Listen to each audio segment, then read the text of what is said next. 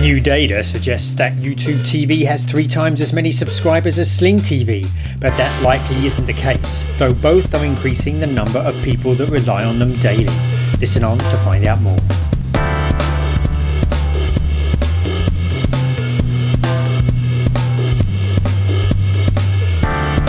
This is nScreenNoise. My name is Colin Dixon, founder and chief analyst at nScreenMedia, and today is October 27th, 2022. Intriguing new data from Attest, uh, a British survey company, gives us some insight into the progress of the vMVPD industry here in the US and actually lets us look at the industry in general by focusing on YouTube TV and Sling TV in particular. So we're going to be looking at that data uh, in today's podcast. But but first, are you using the trackers feature on the nScreenMedia website? Each tracker pulls together the latest data on the streaming media industry, making it very easy for you to grasp what's going on in a quick three minute read with lots of graphs and graphics and and very easy to understand pictures that will will tell you really what's going on. So you'll find trackers for industry leaders like Netflix, Roku, and Comcast. You'll also find industry overviews covering the most recent data for traditional pay TV in the US and the US TV industry as a whole. In fact, there's one right now that will give you that US TV industry in just three minutes on one page. So you'll be able to find out what's going on in the US TV industry very easily there. So, why don't you stop by and check out the trackers feature on the nScreenMedia website? And if you'd like to sponsor the trackers feature, send us an email to sales at nscreenmedia.com. Okay, let's get back to the data. Now, before we get to that Attest data, let's look at where the industry is today. Now, this isn't easy to figure out exactly how many virtual MVPD subscribers there are. Uh, and that's because many of the services, or several of the major services, do not give regular updates on their subscribers. Two that do, or three that do, are Hulu Live, Sling TV, and Fubo TV. They give updates during their quarterly revenue calls. Hulu Live last time they Disney gave the the numbers it was 4 million subscribers. Sling TV has 2.2 million and Fubo TV has 1.2 million. Okay so that's the easy part.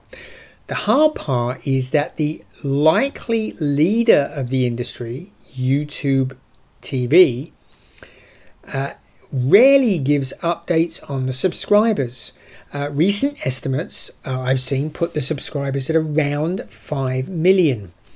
But the last time that Alphabet's CEO Sundar Pichai gave an update on YouTube TV was all the way back in 2020 when he said the service had 3 million subscribers.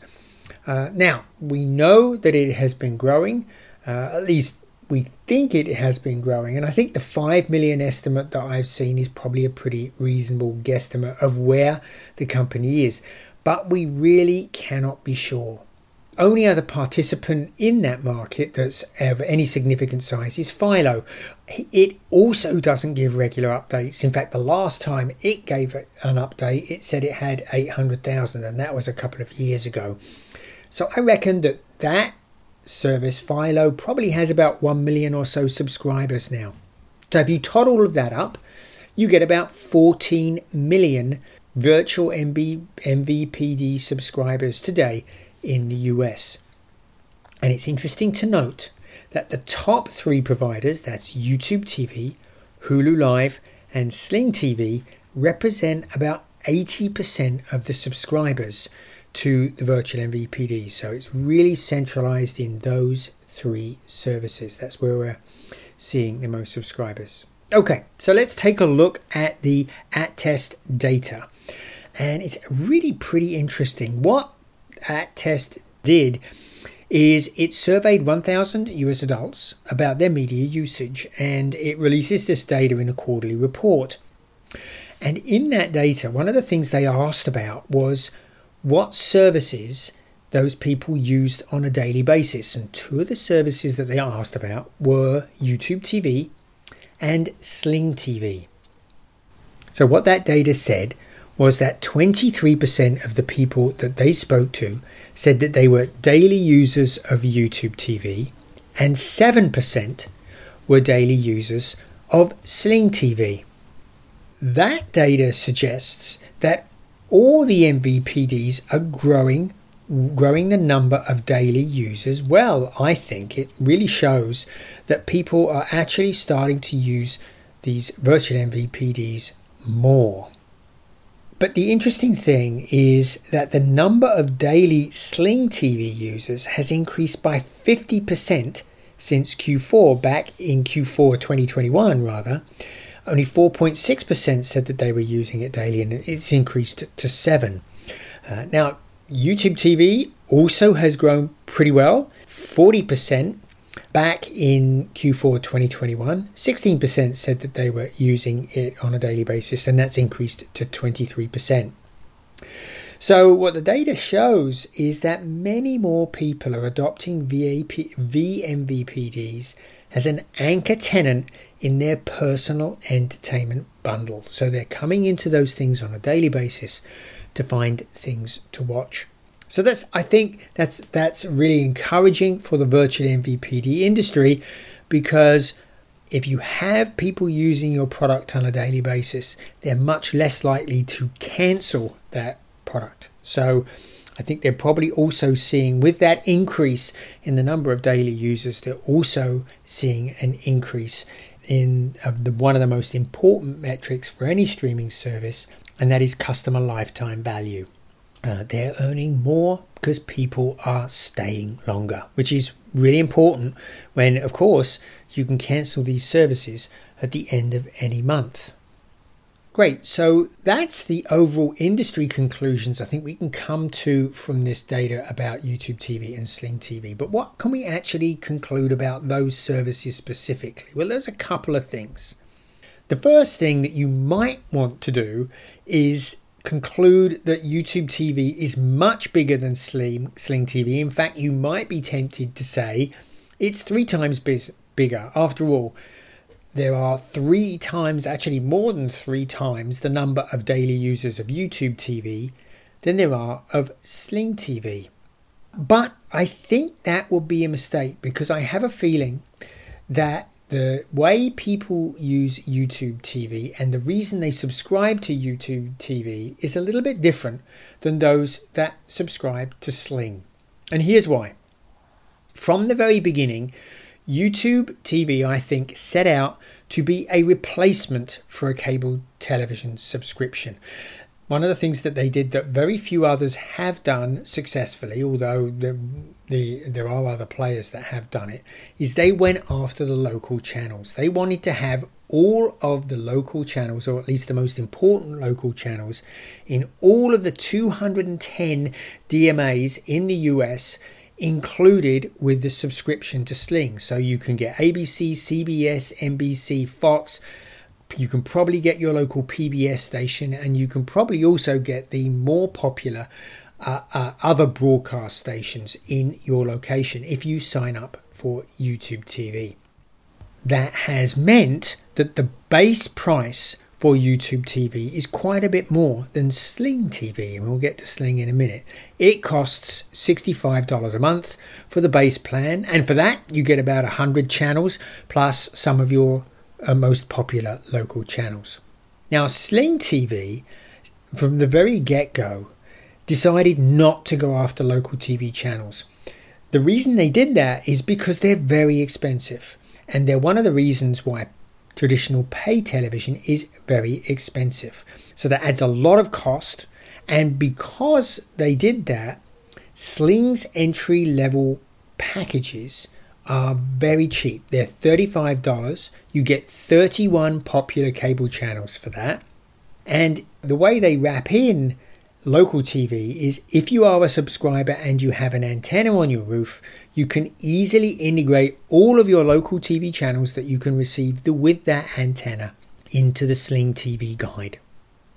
There's one other thing that the company Sling, uh, Sling is also doing, and that is it's also bringing into that guide a whole bunch of fast linear channels. This is one of the fastest growing markets in the US today. In fact, in many markets, in European market as well. Uh, it's the fastest growing in streaming, and there are a whole bunch of fast linear channels available now. Well, Sling has gone out, gone out and integrated many of these into the Sling TV guide. And what's really unique about what Sling is doing is that you don't need a subscription to watch those fast linear channels with the Sling TV client. You can download the client and start watching these without logging in, without registering a credit card or anything. So Sling TV is using them to a capture people who cancel service they can still keep the sling client and watch tv with the fast linear channels and also encourage people who want to watch fast linear to get the sling client and that gives them an opportunity to sell to them to upgrade so these are quite different approaches to the market that youtube tv and sling tv are making so okay so what difference does this make well YouTube TV, I think, is likely to be the choice of people that still want a full cable TV experience but want to avoid some of the cost. Customers, by my calculation, can save four or five hundred dollars a year by switching from cable TV to YouTube TV. The average revenue per unit uh, for a video customer at Comcast is well over $100. It's well over, well, last time I looked at DirecTV when it was publishing its data, it was $120. So, with it only being $65, which includes full DVR, and you don't have to pay all of those franchise fees that you do with cable, you can easily save four or five hundred dollars a year by switching from cable TV to YouTube TV. So, in other words, a subscriber that selects YouTube TV over Sling TV is much more likely to use it like cable TV, I think, than uh, a Sling TV person selecting Sling TV. They're probably watching three to four hours per day. They probably still value the big bundle a lot and consume a lot of linear TV. Sling TV, on the other hand, I think is likely to be the choice of people who are already well vested in the streaming TV industry. They probably have several SVOD services, are using those SVOD services on a daily basis. But there are still a few cable TV channels that they value and they can't get the content outside, easily outside of the pay TV ecosystem. Think ESPN and FS1 or TNT and Comedy Central. The content on those channels is relatively difficult to get hold of outside of a pay TV bundle. So, for this, you can pay your $35 to Sling, get those channels, and continue to watch them. But because you you're probably also spending a lot of time with your streaming services. I think this group, the Sling TV group, probably uses Sling much less than the average YouTube user. There's one other interesting difference between YouTube TV and Sling TV. YouTube TV seems to have been continuing to grow subscribers over the last year or so. Uh, now, as I say, they don't report, but I have seen steady increases in estimates for the number of subscribers they have and steady increases in uh, survey data asking people if they are subscribing to YouTube TV. Sling TV, on the other hand, we know has been relatively flat. In fact, it's slightly down on where it was from a year ago with subscribers, that is. I think it was about 2.3 or 2.4 a year ago, and now it is 2.2 million. But that's really interesting when you look at it in the light of the ATTEST data. What the ATTEST data says is that Sling TV, more of those subscribers are converting to daily users than to YouTube TV. Remember, YouTube TV has probably put on a million subscribers or something in the last year, where Sling has put on zero. Yet, Sling has grown the percentage of daily users much more strongly than YouTube TV. So I, I, think that that's a, that's a really interesting trend and uh, something that we should actually keep an eye on because it really speaks, I think, to the different approaches that YouTube TV and Sling TV are taking. Okay, so that's I think about all the information we can wring out of that Attest data. I think it's very good news for virtual MVPDs. Their customers are using the services more, and that means they are much less likely to cancel them.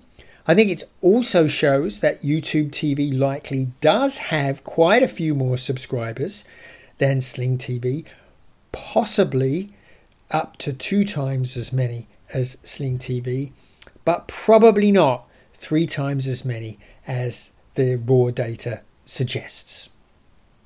So that's it for today, and I hope you get a chance to come by the nScreenMedia website and check out the trackers feature. I think you'll really find them very useful. I keep them up to date on a quarterly basis, so you'll always find the latest data there. Oh, and while you're at the nScreenMedia website, why don't you sign up for our newsletter? It's daily or weekly, and it's always free, and it brings all of our daily opinions and writings right to your inbox every day or every week. This has been Colin Dixon, and I'll see you again next time. This podcast is a production of nScreenMedia, all rights reserved.